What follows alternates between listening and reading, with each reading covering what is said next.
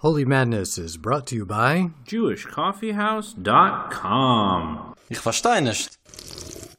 This podcast cured my pumpkin spice addiction, helped my Uggs fit on my feet, and even got me into those extra small yoga pants. Without Holy Madness, I'd still be lost in translation. It's Holy Madness.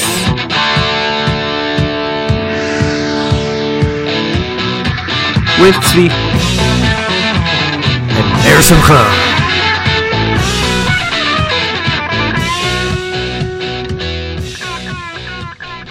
You're listening to episode 17 of The Holy Madness, the unintelligently designed episode. Is that a comment on our podcast? Well, no, it's a comment on the creative process and the chaos and the filtering and the survival of the maybe fittest ideas. So it's a comment on our podcast. Yeah. Yeah, I mean, look, if there is something that is unintelligently designed, this might be it. Well, okay, so my, my friend Marty, who's the, the great poet, so Marty has this crazy creative process where he will write a dozen poems and then sort of look at them and mix and match and slice and splice and like, well, that was a good line, that was a good line, and ah, get rid of the rest of this. And in the end, from these dozen poems, he'll have maybe six poems, but they're like really dense for imagery and they say things, but not at all what he started with. Right. And for him, he looks at it as he always hedges this he, because he doesn't want to sound pretentious in any way. He's not. He's one of the least pretentious people I know. Yeah. But he looks at it as his way of accessing something like Nevuah, something like Ruach Hakodesh, the a spirit beyond himself, where he's able to, you know, he's putting something down on paper and then he's letting something else emerge from that through what he's doing. Yeah. But going beyond his intelligence. He So- couldn't intelligently design it. I have a similar example. Um, so there's this guy named uh, David Gilmour who uh, plays guitar. Okay. Uh, used to play for a band that was called um, Pink Floyd. Oh yeah. May I've have heard of them. Yeah. So one of their most famous pieces of music is the song "Comfortably Numb," Mm, yes. and the live version that was played on the Pulse tour has this like nine minute long guitar solo, which is one of the most powerful pieces of music that I've ever heard. No honesty, and it turns out that the way he wrote it was he went to the studio, played through the song like 500 times, and just you know jammed out, and then went back, listened to all of them, and mapped out the bars he liked. And then strung put them together. Oh wow. Very similar to what you were describing. Wow. See, I can see how that works in poetry, but having done a lot of music composition, whew, it's hard. It's not easy. Well, it's hard to even think about how that would. I have no idea. Well, listen, But- this is why he's from the Gedolim Oh. and uh, the the great ones, the masters.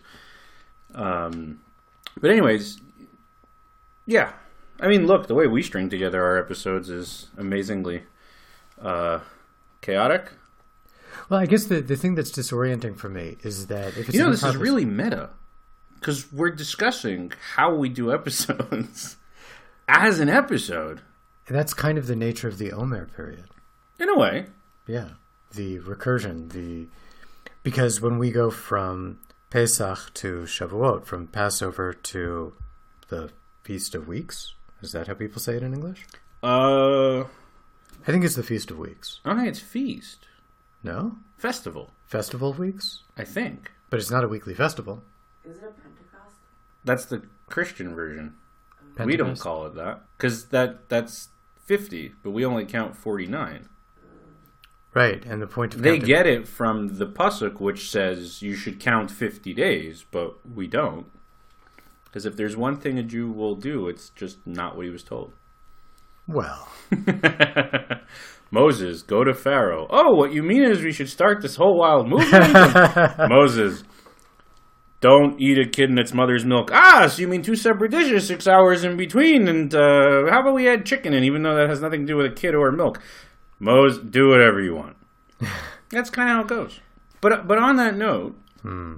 I think it's a, not a hmm. bad segue. Nah, I don't like that joke at all. Okay, keep going. Though. I love that joke. I know you do, really, I know you do. really believe there's a lot of truth to it. Not about Moses per se, but about how things have evolved. like, like, look, the, to me, the humor in the joke is that you know you found you, there are people who come to Judaism through the Bible, and I, I know a few, Mm-hmm. and they are extremely shocked because none of it's what it says. Well, then on the other hand, actually, this is another Marty story. Marty was sitting in Tzfat like in the mid '80s. Ooh, that's hazardous to your health. Well, yeah, those are, there are other stories there. And he must have run into one of the first Chinese tour groups to come through here. Okay, And they were in Tzfat, of all places. It's Right. not an easy place to get to in the mid 80s. right. And uh, he's sitting in a cafe someplace, and they're all sort of pointing at him, and they're pointing at his tzitzit. Right. And he realizes what's going on. And he walks over and he shows them the tzitzit and he said, That's right, your God wore these. And they're like, Oh, so it really is what exactly what we thought. Those are the fringes on the garment and it was a shock for them. Like, oh, we were waiting to see what that looked like. And there it is, it's real. Right. Right. So contrast that though, Hmm. because I wandered off somewhere in upstate New York, Mm-hmm. and it was in my uh, I'm a Jew, you know, and I'm proud and f you phase. So I was wearing my tzitzit over my t-shirt, Mm-hmm. in like literally middle of nowhere, New York, and somebody walked over to me. It was in a Walmart. Mm-hmm. Walmarts are magnets for strange occurrences. I think that, they, they create them. Usually it's in the middle of the night too, I think. Yeah, yeah, right? no, it was. Yeah. It was like two in the morning. Yeah. We were like playing freeze tag there. Well, I don't know. It was one of these things we did. I used to go juggling in supermarkets. Well, like in the produce aisle. Exactly. okay. We wouldn't use the knives in the supermarkets, but we would test the produce in the supermarkets before integrating it into our act. ah, okay. Not not bad. What what was like the biggest fruit you ever juggled? Cantaloupe. We did cantaloupe frequently. Nice. Because if you would have said watermelon, I'd have to like have some newfound grudging respect for your abilities. Watermelon is heavy and awkward, but not impossible if you pick one on the smaller side. But the the hardest things are when you pair heavy things with light things. Because their rates of movement are different. No, but getting your hands adjusted to the variable weights while you're juggling it is a challenge. You ah. can do that, but then if they're also different shapes, it becomes really tricky. So doing cantaloupes and like parsnips Bananas. at the same time, Yeah. very difficult Cool. for me. Yeah, I, I can't juggle, so also for me. Anyway, so this person sees me and stops me and goes, What is that? I said, They're fringes. He goes, Why do you wear them? Because it's in the Bible. And he goes, I've read the whole Bible, it's not in there. I said, I said, It's in the old one. He says, I read that too. I said, It's in there twice. So what are you talking about? I said, Yeah. He says, Where? This is like before the days of smartphones, you can like whip it out. Right. So uh, I I said I, I don't remember the one in Deuteronomy, but there's one in Numbers right after the story of the spies. That's a great reference point for him. Right. Well, I, was, I didn't I didn't know the chapter numbers, and uh, what am I going to say? It's, Right. it's at the end of Parsha Shlach. Right, exactly. So so I was like, it's right after the, the, the story the spies, and he like I wa- he took up like a pen and a little notepad or something. He wrote it down for himself, and and he was just like shocked. Like I, I didn't know. So it turns out I don't know why I ran into him again. Maybe he worked there. I, I have fuzzy memories of this. No, I'm serious. I ran into him again, That's amazing. and he's like, I looked it up, and you're right. I'm like, yeah, I know. this may surprise you. And he goes, I don't, I don't know why we don't do this. Because it was abrogated according to you guys. Well, that's not so simple. I, yes, but I was 19, so yeah, I understand. so he's like, yeah, but I, I mean, you know, it, it's it's it's a good thing if you see it, you'll remember. Uh, uh. I was like, yeah, I mean, you can just write it down for yourself. Also, you don't have to like wear fringes. No, but God said it was fringes. I said, yeah, but He didn't say what they're supposed to look like. Maybe they're tassels. If you wear a scarf with like you know a nice. Uh, you know the the nice like uh, it's not embroidery like you know Here, look at the Black Hebrews. Hmm. The the group they're mostly in Dimona. I met a guy in Tel Aviv years ago, and he he had tzitzit, but they were he just did them in a totally different way because they There's this book of this guy who decided to live according to the Bible strictly Yes. for a year. And Yes. Mm-hmm. he writes about how he knew he had to make fringes, but he had no idea what they should look like. right The same thing. yeah So, anyways, this guy got all confused. He's like, Jewish so, guy by the way. Yeah, but he was like raised Christian or something. It, at least the one in my head, that's how I remember it. I saw this years ago, though. Could be fuzzy. But anyway, so he's like, so Oh, you know who he did the adulterers? He had to stone adulterers. So he took little pebbles and he walked through Central Park asking people if they had ever had an affair. and then he threw little pebbles at them. I'm sure they all thought that was hilarious. No, really, I, I would think it's hilarious if a guy explained to me what he was doing. Exactly, yeah. yeah, that's, yeah, sure. Um, but uh, not a bad place to go if that's what you're looking out for. It's either a great place to tell jokes or to get your butt kicked. Well, it's, it's true. It depends when he did this. Because like if Yeah. he did it now, it's kind of a clean place. Like people just find it amusing. He probably also had a really big beard. Yeah, it's true. He was probably pretty spooky looking. Anyway, so the guy's like, so wait, so how do you know? How, how do you guys know this is how it's supposed to be? I'm like, well, we have this whole oral tradition to as part of the religion. He's like, you do? So you ever heard of the Talmud? He's like, yeah. I'm like, well, that's what it is. And he had no idea. What did he think it was? He just thought it was some weird book Ah, of like laws, uh-huh. which in Just a other way laws. he's not wrong. but, but it was this. He's like, I said, you never noticed that the Bible isn't really all that explanatory. how did he take that?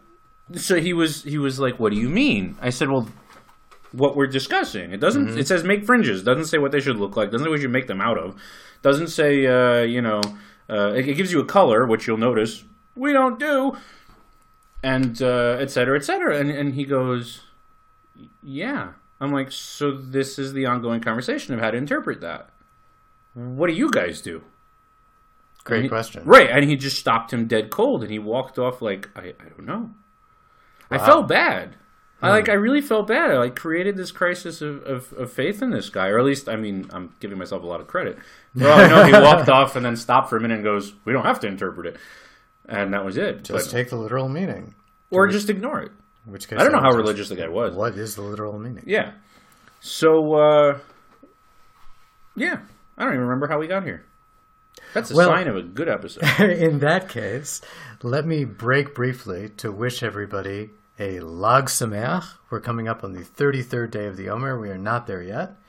That's got to be the most arcane, weird holiday we have. Because at least the other ones have like imposing names, right? It's like the Feast of Tabernacles. Whoa, sounds you know, sounds like musty and old No, and something. no. Yeah, it does. Listen, we've got one that's called Head of the Year, one that's called Oh come on, everybody calls it New Year's. Fine, but then you have Huts. No, that's Feast of the Tabernacles. I know, it's Huts. No, you're saying Huts. But if you if you look it up in like all these musty old books with the translation, they call it Feast of Tabernacles, which sounds oh. awesome. Oh, oh, you're saying you want a musty translation. They sound so imposing and wonderful. Basically, you want a musty translation of Lag BaOmer. No, that's the thing. Then it's just like the 33rd day of the Omer, which is No. non No, we could, explanatory. do, we could do better. Yeah. We can do the 3 and 30th day of the barley oh, measure. give me a break. See, now that sounds. Musty. It, it does, but I'm going to bottle that and sell it as an aftershave. Oh, that's musk, not must. honestly, I would do an aftershave of old books. That, that, would, that, would, Yeah. that would be nice. yeah, yeah. Anyway, so Lag Sameach, everybody. Happy uh, 3 and 30 days of the barley measure, even if it's not exactly when you're listening to this. But that particular day is of special importance, and maybe we'll talk about that at some point. But I just want to put that out there.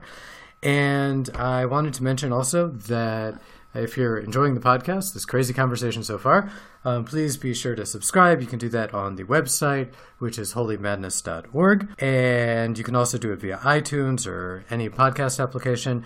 The best way to get in touch with us, by the way, and we'd love to hear from you, is uh, Facebook. The page for our show is Holy Madness dash the show. Just search it, we come right up.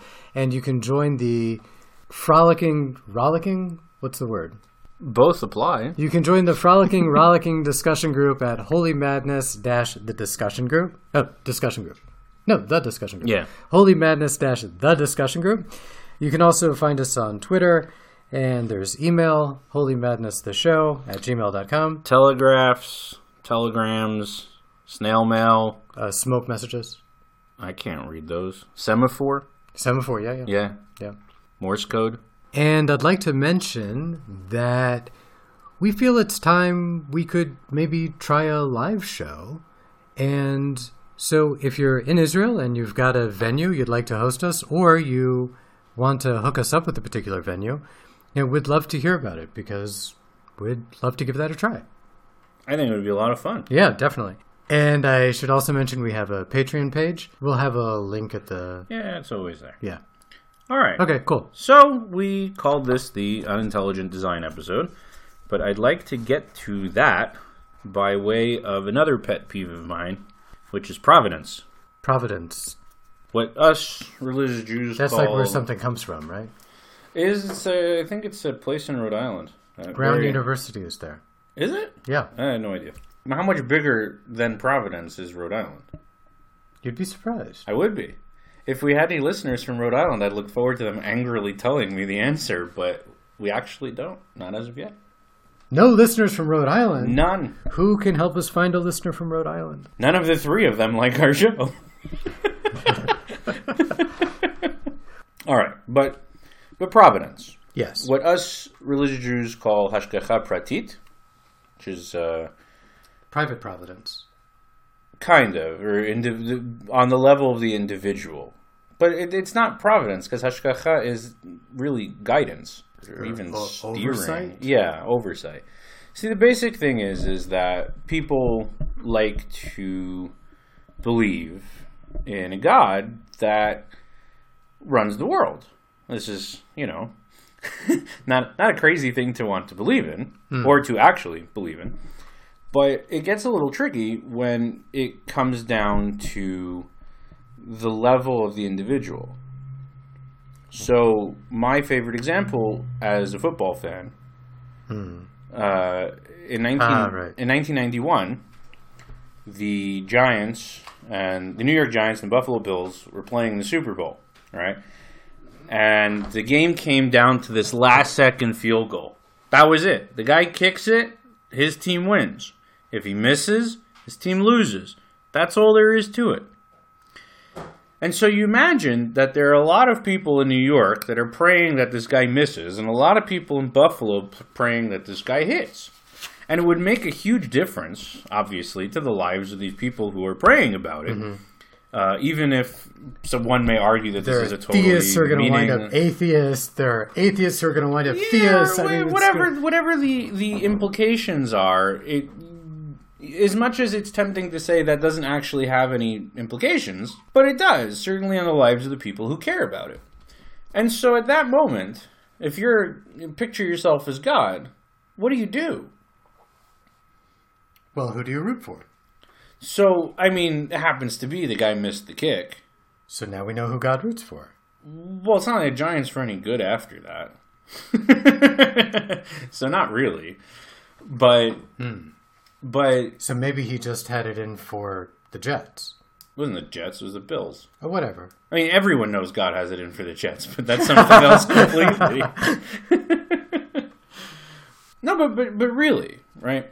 So or or look, there are things that are zero sum things. If you hmm. get a job, then hmm. someone else does not get that job. If you buy this house, then someone else can't. Well, it's like that uh, Mr. Bean skit where he's posing as Satan. Oh, that's so wonderful. Rowan Atkinson. Okay, um, atheists. Atheists, over here, please. You must be feeling a right bunch of nitwits. I think so. Never mind. And finally, Christians. Christians. Ah, yes, I'm sorry. I'm afraid the Jews were right. if you could come down here, that'd be lovely. that'd be really kind. Thank you. Yes, I mean that's actually an even better example because you know like everybody believes their religion's the right one, and yet You wouldn't believe in it if you didn't think it was right. Right, but when they come as exclu- and it's interesting because the truth is, in the last uh, I'd say seventy years or so, there's been this broad uh, push to make these religions non-exclusionary in the sense of you know Right. everybody has this new idea of like oh we all really believe in the same God and we do it in our own different ways. Maybe ways. there's sort of mutual salvation. yeah. We all wind up there. You know, we're all good people. Good people go to heaven, and Right. how you worship. But this is fairly new, and usually breaks down over like a you know sustained inquiry of more than twelve minutes. But how does that work? Other people are going to think about it, but part of the whole exercise is, is to not stop right, thinking about right. it. Right. Thinking is bad for you. right. If anybody thought about it, to be clear, we're all going to hell Yes, in a handbasket. I don't fit in one of those. Well, they have big ones for people like you. Then it's not a handbasket; it's a bucket. It's God's hands, man. the whole earth is his footstool. So you gotta imagine there are a lot of people in these baskets. He's got the whole world.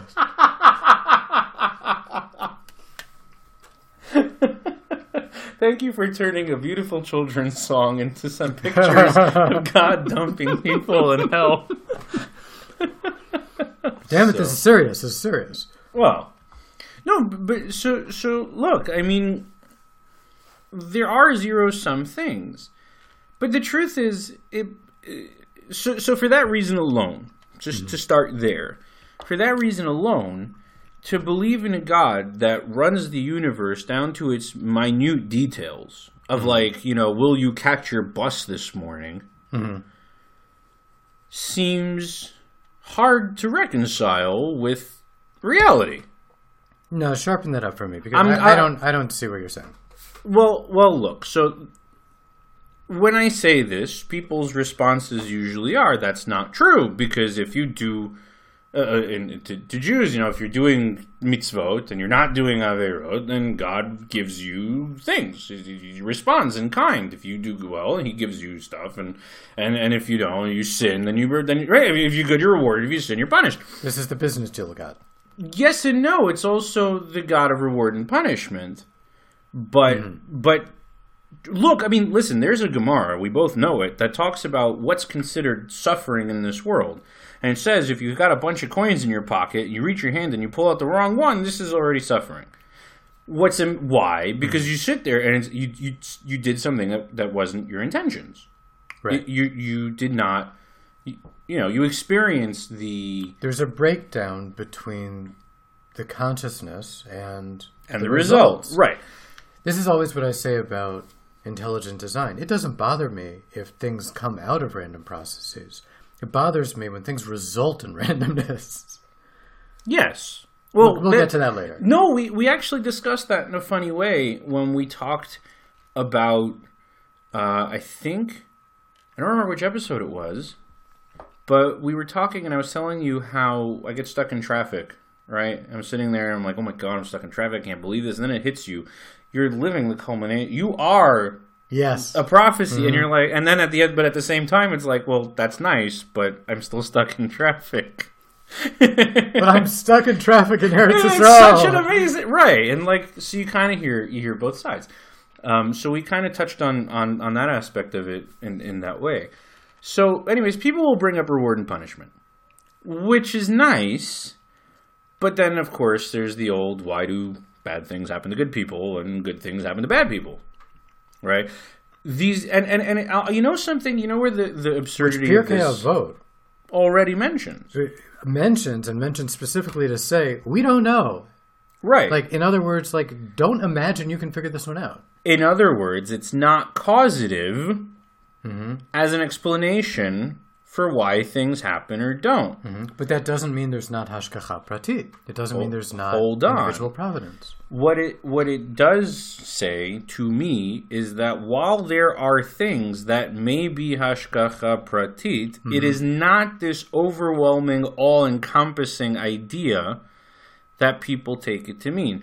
I find, and I'm happy to be wrong, but I find that most people who believe in some kind of direct providence believe that it operates continuously at all times and points in all people's lives. They don't say God can directly intervene with the universe, but doesn't always. I, I I hear all the time, and so do you, about how there's an angel standing over every blade of grass that tells it to grow, and and uh, you know the leaf that falls off the trees is that God has chosen which leaf will fall off the tree. This is the the puppeteer god. Yes, And then you wonder what did these people do with freedom of will? well, Which is kind of important Hold on, the so that's where I started by mm-hmm. saying mm. that if we're going to talk about intelligent or unintelligent design, we're going to wind up touching on providence. I said I want to come to it backwards, so I started with providence. Hold on, before you charge into that, Yeah. I just want to point out that all we've said so far is there are people with stupid ideas. Yeah. Okay. Yeah. We are some of them, just not these stupid ideas. Yeah, obviously. Okay. No, because I'm, I'm not talking down to anybody. I like to make that clear. Okay. So, the thing is, Providence, at least in, in, in our circles, I can't talk for, for pop Christian theology because I don't pay attention to it. Mm-hmm. So, I'd actually be very interested to hear from our listeners mm-hmm. How these arguments play out in those circles, or even if they're argued or talked about. I have no idea. That's true. You know, for all the discussions I've been in and the you know the discussion groups I've circulated in, I I haven't heard much about Providence that remotely dovetails with how Jews talk about it. in our circles, Providence uses the the designer universe as a supportive argument. If you have a God that cares so deeply about all these little details of the world, well, does he not then care every minute of, of, of you too? Are you not his creation? And if this particular bird, which, you know, only has the it's it's amazing how they get the, the evolutionary arguments exactly backwards. Right? Mm-hmm. God created Yep. this bird with only this beak, so God created a nut that only gets cracked by this by this beak. Mm-hmm. Right? And, and and so if God cares about It, it is true in both directions, though.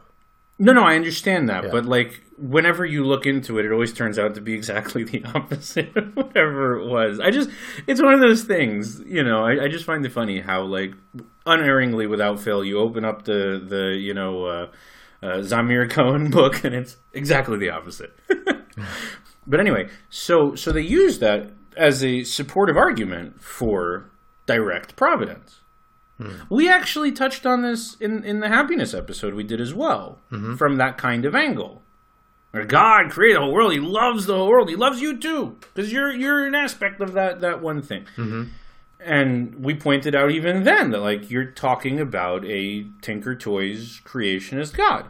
I, I don't see the relationship there. I feel like you're smushing together a lot of things that don't necessarily go together. So to clarify, all I'm saying is that a lot of the people who push the idea of ever present, mm-hmm. um, All powerful. all powerful, All direct, divine intervention and management on each individual human's level mm-hmm. generally use the arguments of intelligent design mm-hmm. to support their assertion that this level of divine intervention and management exists. And then they'll say that that level of involvement is God's love If it gets that far, but, or his but- retribution. well, no. Either so- way. hang on. Some we touched on it before. It depends what you like.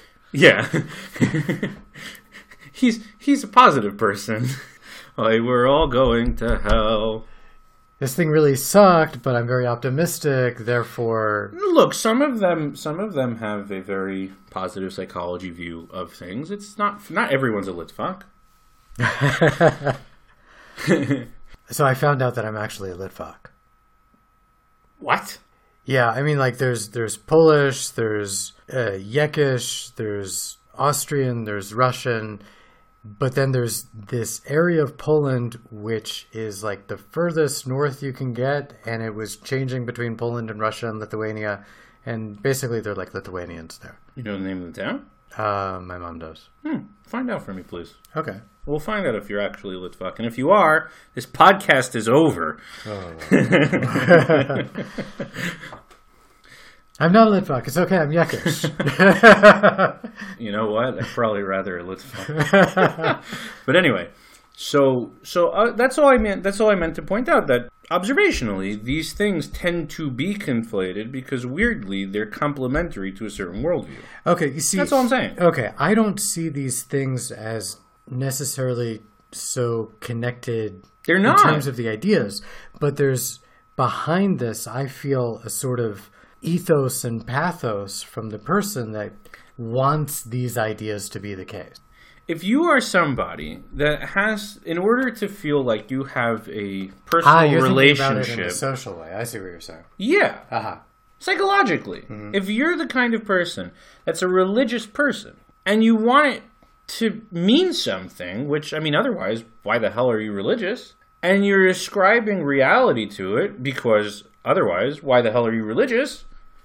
So here is a system of thought and also a mental map of the universe mm-hmm. which allows for God to be intimately directing everything in your life, which turns everything into communication from God. If I missed my bus, mm-hmm. God is mad at me. It turbocharges your life with meaning. Yes, everything, everything- is now everything, yeah.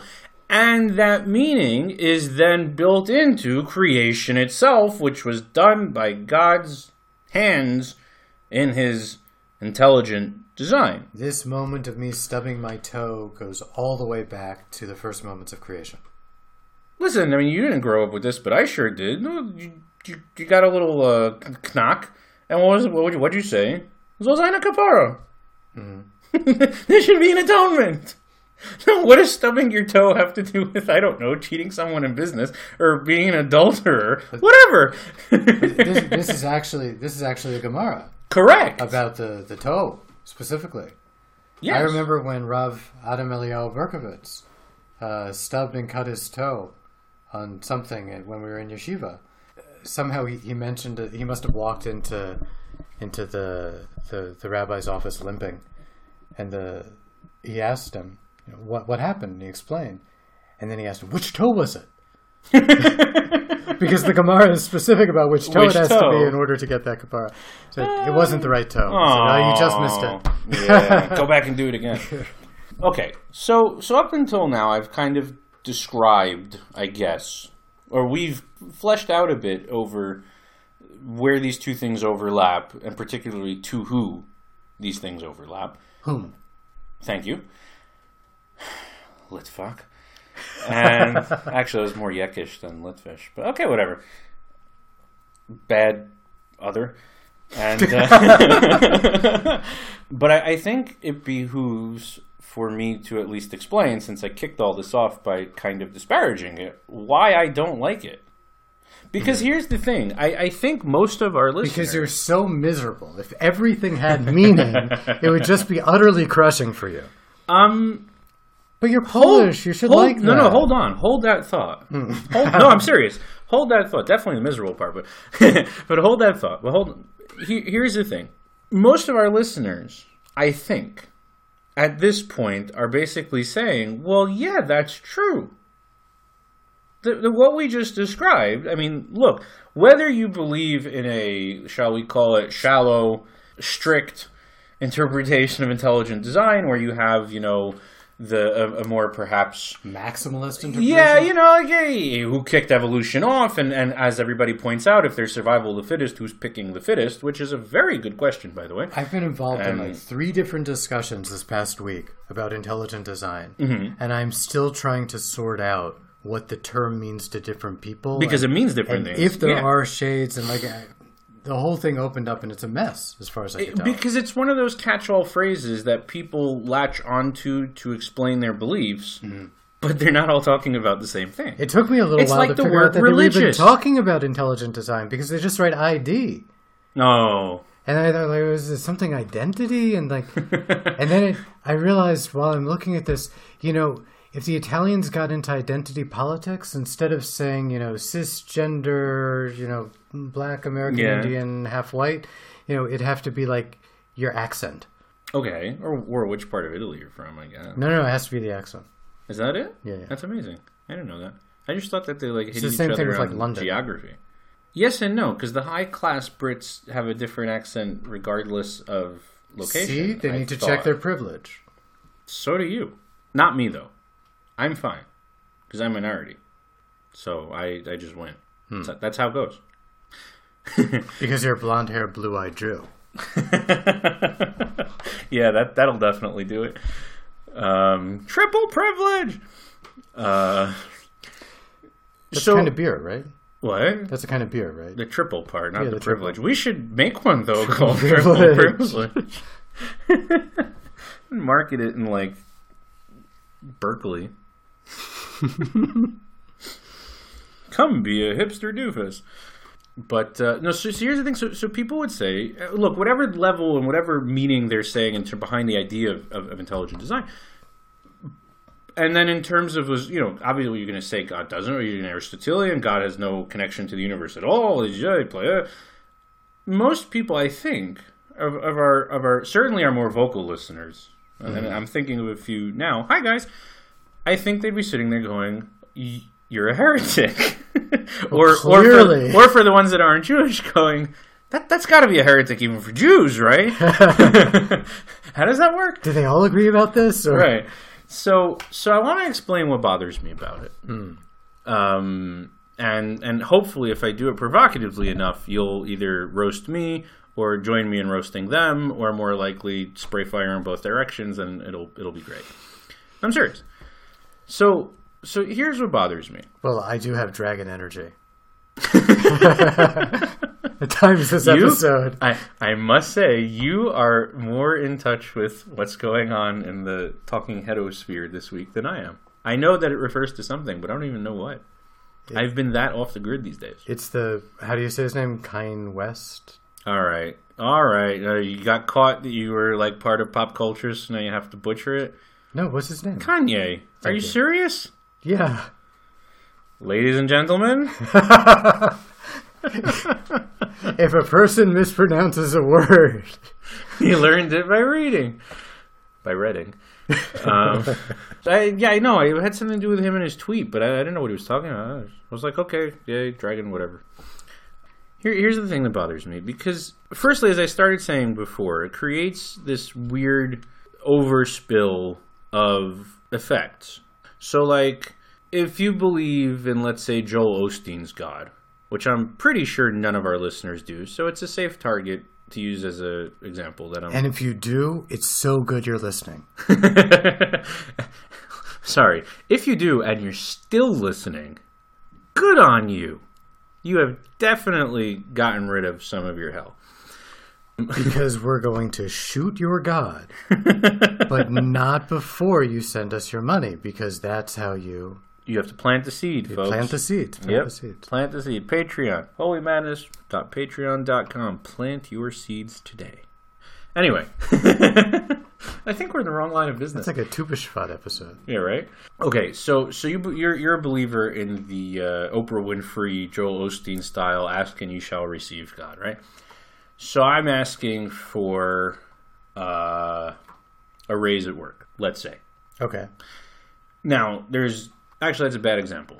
I mean, theoretically, your your little stodgy accounting firm can suddenly somehow become the new Apple, and there's enough money for everybody. So you're praying you want that house. That's a good one. There's only one house, right? You're looking at this house, and it's it's on the market, and it's like ten thousand dollars more than than you can really afford. And uh, you plant your seed, and you reach out to God, and and God's going to give you the house of your dreams. Ah. Now, it just so happens to be while you're doing that, I am too. You're going back to the football example. Yes. Okay. so I said I touched on this before, but the football example is a joke. Why are both people entitled to win?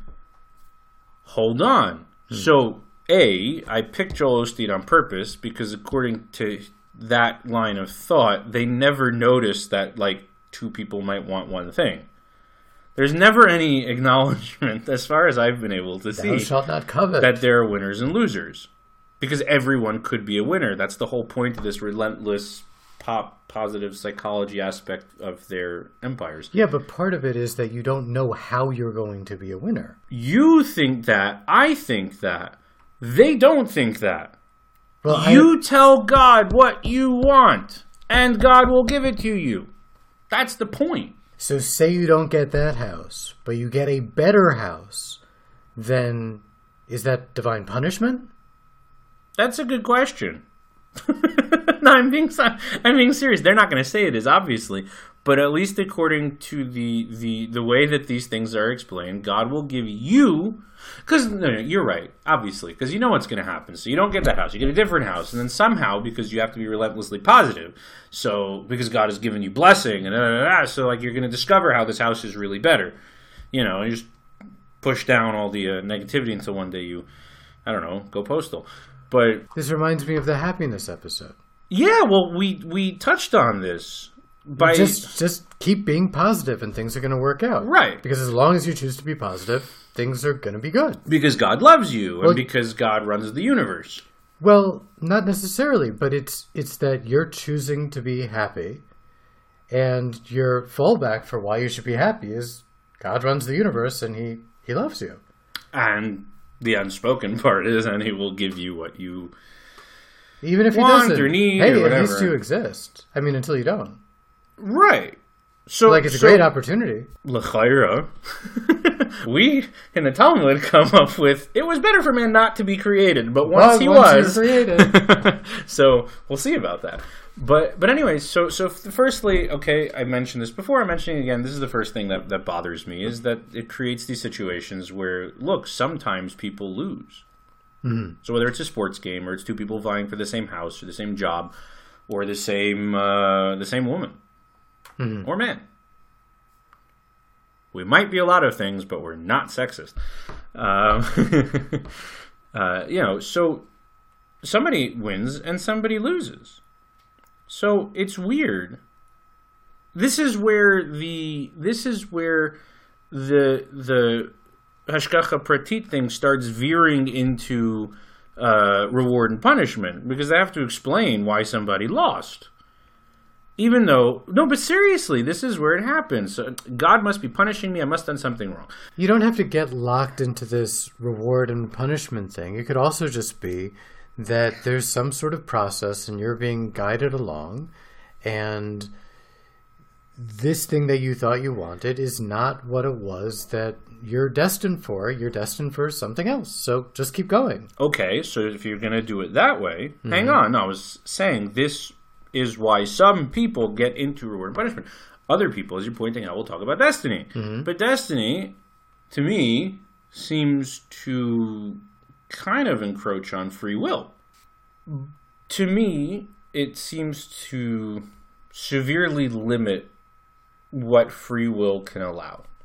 I'll put it that way. Okay. Because it essentially It's not an open ended future. not only is it not an open-ended future, but the that if you take the effects of every single person on the planet having a destiny, then the world is basically on train tracks. What if each person has a range of possibilities into which their destiny could be, and they choose within that range? And as you go through things, you might get your decision tree, as it were, pruned by divine providence, so you you don't get that house. Keep going, and that sort of channels you in this direction so there is freedom of will because there's a range of possibilities. No, that's and freedom of choice. That's not freedom of will. That's not bechira chofshi. It, it's at least freedom of decision, and it's potentially even freedom of choice. Fine, but that's not what free will is. So when you say freedom of will and how this mitigates freedom of will, what do you have in mind? Well, this is hard to explain, but I, I take free will as each person's ability to create themselves in the sense of being partners in creation. Now, your conceptions obviously are going to be limited by what you can conceive of, which has to do with, I don't know, nature and nurture and the limits of your imagination, your intelligence, whatever. I'm not pretending that free will is that you're God, I but choose it's certainly to grow more wings. right but it's certainly more than than decision or even choice choice is a mechanism for free will to be exercised Hmm. but it is not what free will is Okay. That's beautiful.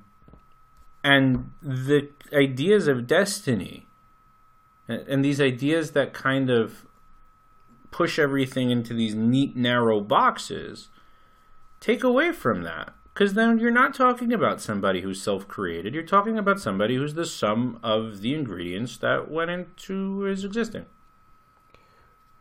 You're pushing toward a conclusion which I think we'll both agree with, which is that if there's going to be any purpose in creation, then it's going to have to be that creation creates itself. Yeah. And that's so I'm suggesting that's true on an individual level as much as it's true of creation as a whole. Mm-hmm. Which may, by the way, just to point out, be the exact same fallacy that I'm so mad at all these other people for doing, where they're connecting intelligent design and providence on the individual level. They're, it's the same mirror. If it's true on on creation, it's true of the individual. It's true of the individual. It's true of creation. I just did the same thing. I'm admitting that. Mm-hmm. We did that in the happiness episode. Correct. too. This Yeah. is what we discussed. Mm-hmm. But but again, here's the thing, and I kind of I said this up front. I'm not saying there's no such thing as divine intervention on an individual level. I'm just saying that God doesn't sit there all the time How do you know? because stuff happens. Hmm. Like this is something And and you're saying it has to be that way because of free will. Right. There has to be a space hmm. that's open hmm. for people to exist. And if God is pushing buttons, then there isn't one. We're sort of edging up to the way Rambam sees things. I think so. Maybe. I'm not. I'm not 100 percent clear on my my Maimonidean eschatology. Like, I- I- in terms of these subjects, I have I have general principles of how I think, how I understand what he writes. I'm not sure they're necessarily accurate. So, very possible. I'm saying in terms of what you said, probably. Mm-hmm. I, I just I I wouldn't I wouldn't say it definitively. Okay. See, well, look. Obviously, what you're referring to is is the Rambam makes a big point. Maimonides makes a big point of talking about how people have license, Right. And license, as it implies, means God won't stop you. If I right now choose to strangle you, God will not stop me, Right. and you will die, even if quote unquote you weren't supposed to. Right. And how does that work? He wasn't supposed to die. What God's plan, etc., etc. The Gemara actually has this the most wild story of all. How there was this uh, Amora, and he was friends with the angel of death. Mm-hmm. This is what it says. Yep. So one day he meets with the angel of death. They're crossing paths in the street. He says, "Hi, how are you, buddy?" And the guy says, "I'm doing well. How you doing?" And he says, uh, "So listen, I, I got to this verse and I have this question. It says people die before their time. So there's a bit of a contradiction in there because if they died and how's before their time and it was before their time, then how were they able to die?" So yeah, the angel of death explains this whole thing. Where, Sometimes we make mistakes. well, no, but it can only happen when there's a natural cause for them to die. Right. So in the story that he gives, this person was using a poker in a furnace, and then they mistakenly rested it on their foot, which eventually led to gangrene, which killed them. But the point is, there had to be something. Like he wasn't just going to show up and just whoops, you're dead, you know. Which is interesting because it implies that things still have to work within nature, or at least work within the world. They're not so heebie-jeebie supernatural. There's also an idea that you get hit with divine punishment when you're in a dangerous situation. Yes, That the the punishment isn't necessarily at the same moment. It's not like you eat pork and you walk out of the Zap. Chinese restaurant and Right. zapped with lightning. It's that but you if you, into did something, then you could then it could be that it to- will right because it's kind of waiting there. Right. The the beautiful thing about the Rambam's word for license is that it's reshut. It's referring to space. Like, which Yes, space domain. Are you in? Which domain are you in? Right. Are you putting yourself in a domain where you're just going to do whatever, and then you'll be subject to whatever, or are you going to choose to be in a domain when where you're in where you're in direct relationship with God? Right. So yeah, And that's then, exactly what I'm saying. Then you aren't susceptible to these random Random things. things. So that's what I'm saying. I think the part that annoys me with the way people talk about providence is they seem to take for granted that everybody's already in that direct domain, as we're calling it, that that space where these direct interactions take place, where most people aren't. Not even close. Right, and that bothers me. Yeah. So I'm not denying that it exists. I just don't like the idea that people seem to have that it, it always does.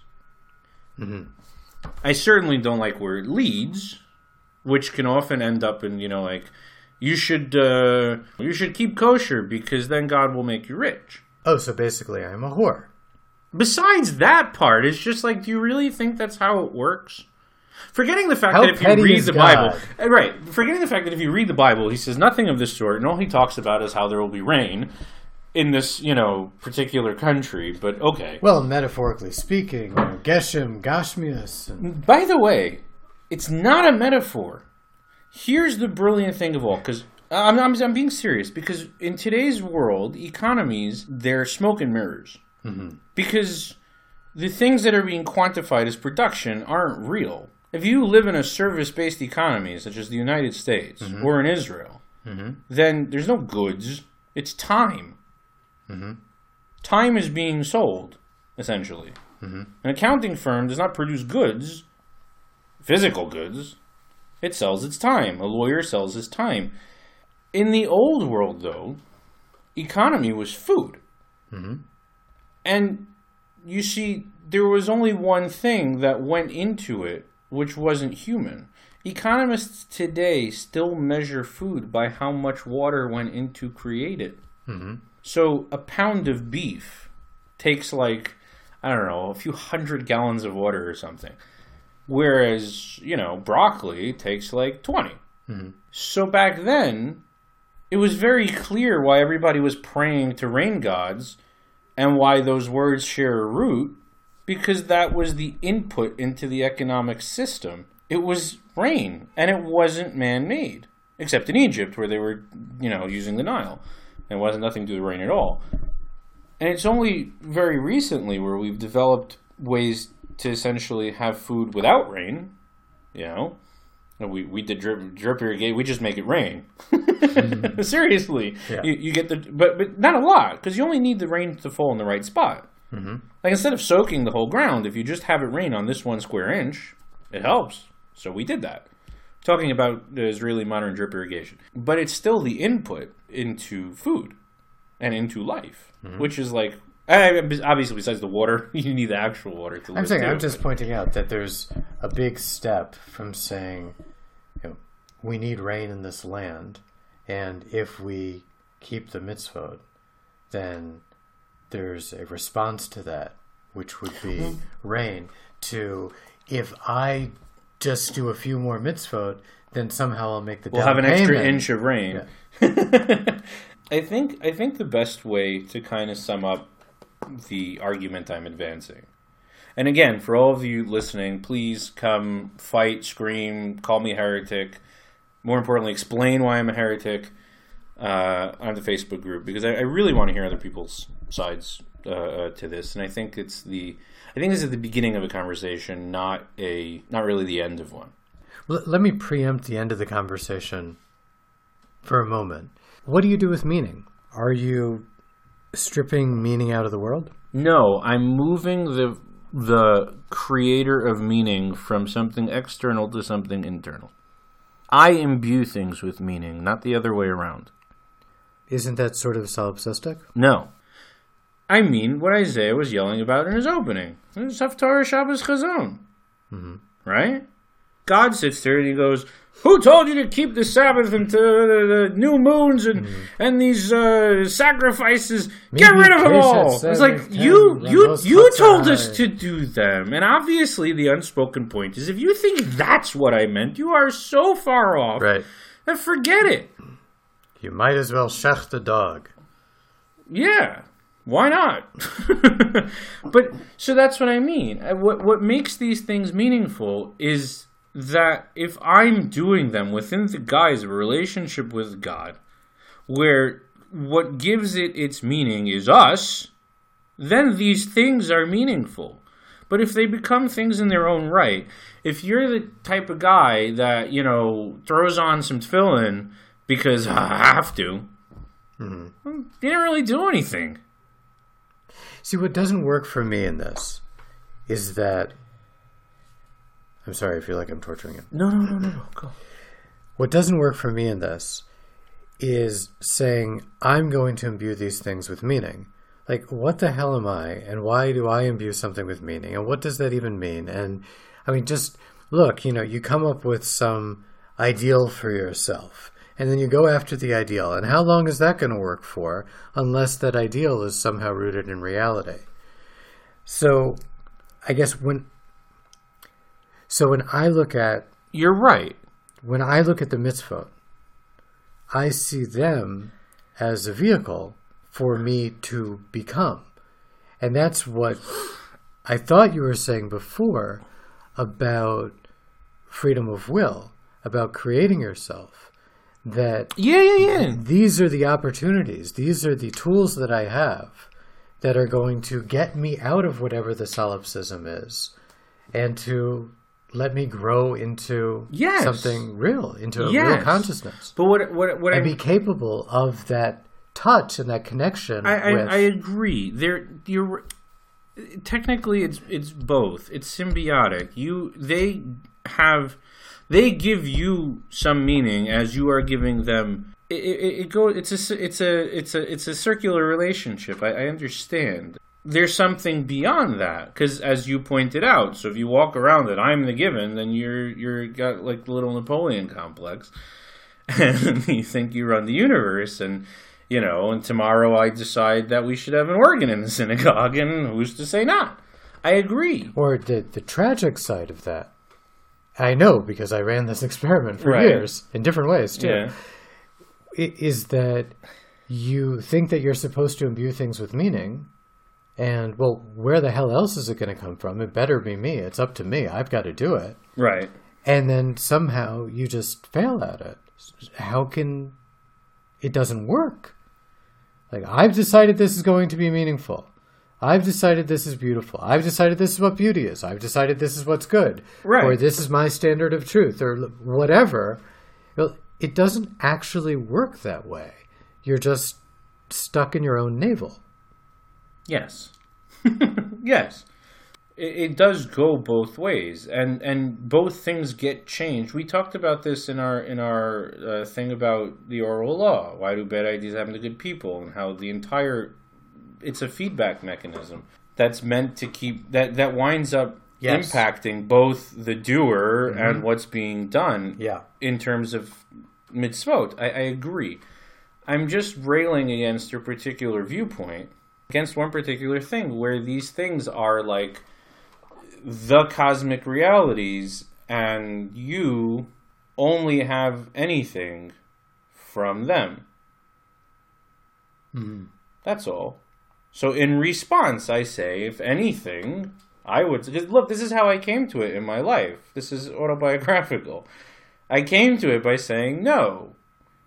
Actions are just actions. Mm-hmm. If you wave a palm frond, then all you did was wave a palm frond. Doesn't mean anything in terms of reality because you're not connecting to where what's the, the space that, that this mitzvah creates, as you pointed, as mm-hmm. you very eloquently explained it to be. You're just doing something. Actions are meaningless, technically. What'd you do? Nothing. Right Unless it's you who are doing something. or you who are becoming something through Right. Yes, yes, yes. That's a much better way to put it. I'm agreeing. But I'm saying this is how I came to it. With this is why I was saying it in in such a mm-hmm. way. But Yeah. of course, it winds up changing you for having done it, which changes what it was that was done, and over time, as we pointed out, can almost change the way mitzvot are are are done. Which, to- by the way, goes back to that joke you didn't like, but I still do because this is all part of it.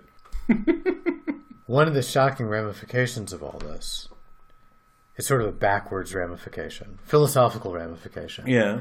Is if we've got this right, then creation, Bereshit, which shouldn't be translated creation, but however, Yeah. has to be unintelligently designed. It has to be that there is no marionette string pulling.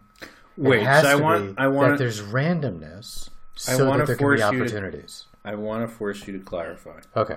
Are you saying unintelligently designed in the sense of not designed intelligently or unintentional unintelligently designed as unintelligently designed? You hear the difference. Oh yes. Okay. Um, I I think they sort of go together actually, but the the real point to make is that there there has to be a vacancy of intelligence so that consciousness can emerge and become the world. The world can become conscious. There can be conscious individuals. There can be freedom of will. right. If there isn't that randomness, if there isn't that halal panoi in the language of Rabbi Nachman, then there's no way that there's going to be freedom or anything. It's, what kind of world is that for God? It's a puppet way? show. It's a puppet, you know, and if it's a puppet show, God doesn't even know what, have to watch the puppet show because he already wrote the script and he already And he's acting it out. he's acting it out. It's like it's retarded. Well, it's like that old uh, thing in Kabbalah. The puppet, the puppeteer, and the puppet stage are all one. For those of you that would like to get the joke, if you don't, it's a reference to the Kabbalistic teaching that God, Israel, and Torah are all one, or creator, creation, and mode of creation are all one. Which, by the way, isn't actually written anywhere. What do you mean? It's in that song, the one that makes everybody go off the derech. Yes. Ye Yisrael ve'yoiraisa v'kodesha berichu chadu. And then you just watch everybody run out the back and like eat pork. It's great. Oh, God, I haven't seen that yet. but the, the point is that you can you can draw those inferences together from different places in the Zohar, but But it the Zohar never says says it. That's not a quote from the Zohar. Anyways, So, if the world were intelligently designed, then the forests would be a very different color. They would be black. I was going to vote purple. Well, I like purple too. And actually, there are leaves that are very dark purple and approach black, like a plum tree, for example. Mm-hmm.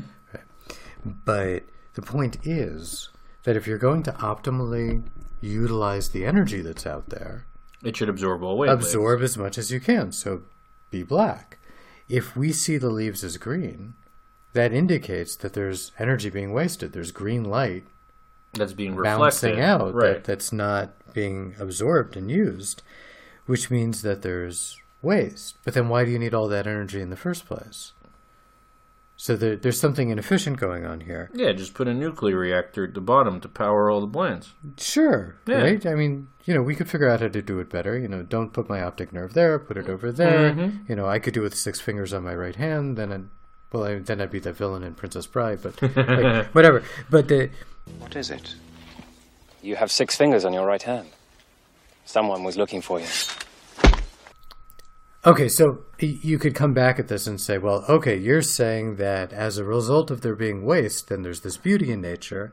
But then maybe that's just another, like a meta level of intelligent design. Why should things be designed according to your idea of efficiency?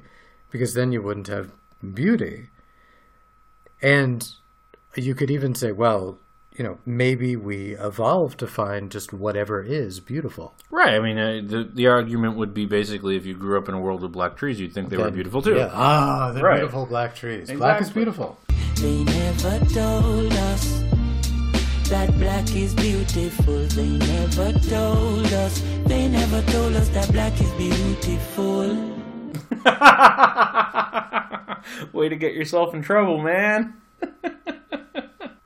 So maybe the best we can do is to end with that beautiful image from Maseket Chagiga, where Tohu, primal chaos, the chaos which I'm saying is so fundamental to there being any worthwhile existence, and which you identified uh, in the conversation after the Why Won't You Convert episode, which you identified in that discussion with hell Experientially.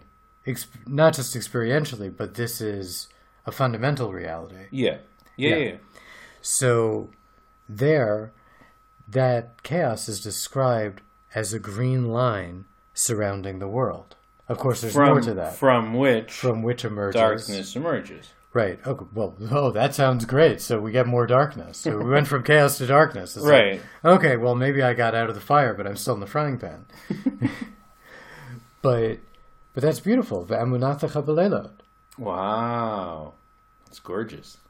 But explain it for the non. Hebrew. So your faith, his faith, is is in the night. That's the the time when there's faith placed in you, when you can. Well, it's more than that also, because the word doesn't really mean faith. Emunah is the same root and word as craftsmanship. And we would use really the word integrity to explain what it is there's trust placed in you to to be, be, you. your craftsman.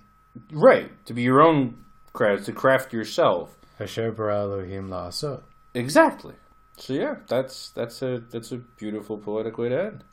On that note, we look forward to your feedback. A happy Lag BaOmer full of light to all. And please connect with us via Facebook, Twitter, email, Patreon. Send a pigeon. Signing out. Shalom.